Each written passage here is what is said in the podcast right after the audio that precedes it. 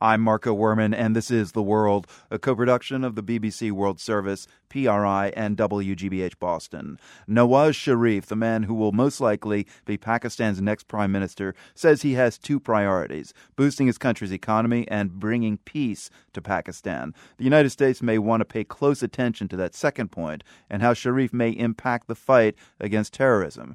Nawaz Sharif's party looks set to claim victory in Pakistan's parliamentary elections this weekend, and he's been in power before. Sharif served as prime minister twice in the 1990s before he was ousted in a military coup and forced into exile in Saudi Arabia. Journalist Beenish Ahmed is in Islamabad. Uh, so he last held power in Pakistan in 1999, Beenish. Give us the before and after shot. What was Nawaz Sharif's reputation after his two terms as prime minister, and what are the expectations of him now? Nawaz Sharif has had a rather patchy reputation. He's been seen as someone who is not really a coalition builder and someone who is very independently minded.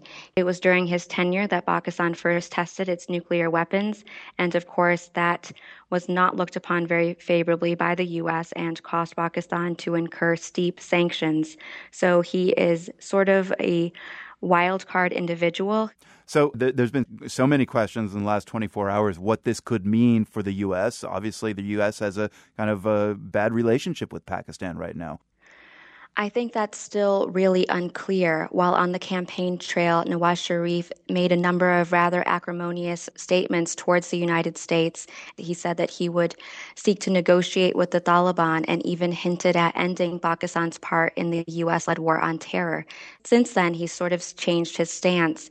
He came out today as saying that he would offer full support to the United States in its drawdown from Afghanistan and would be willing to offer Pakistani roads and and ports to help Americans send troops and supplies home.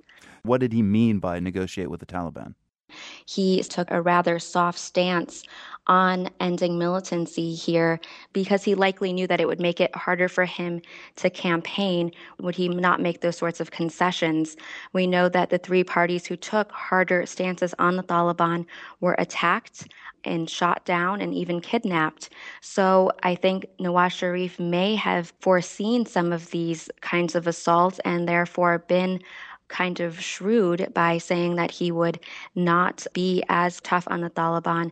But what he meant by that, to what extent he's willing to root out militancy in his term in office, is unclear.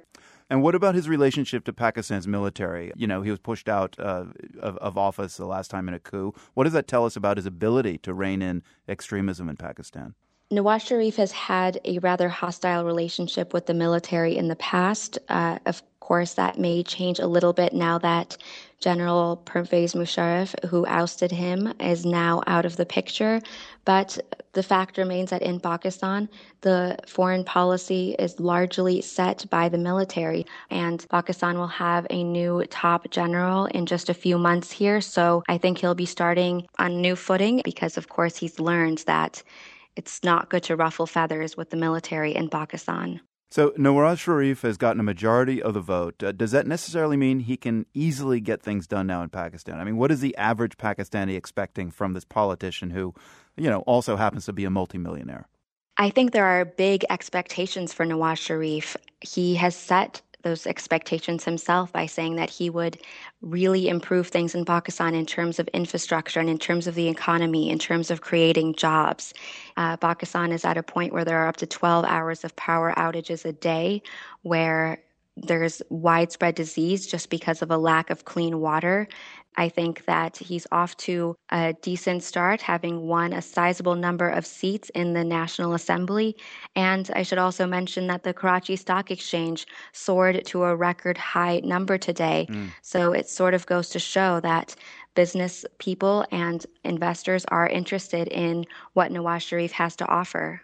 Encouraging, but it sounds like he's got a long road ahead of him. Beenish Ahmed, thank you very much. Thank you.